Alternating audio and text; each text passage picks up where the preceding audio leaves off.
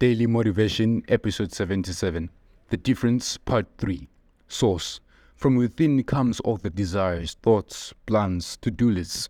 I have to admit, it's not always good not identifying yourself in the middle of the source because with anything, things can backfire. But I'm not here to discourage, but rather encourage you. We begin here identifying ourselves as people with a purpose, with value, authentic and significant. The journey to becoming a difference maker starts when you know yourself, and through that identification, all that follows is known and exact. Start right now.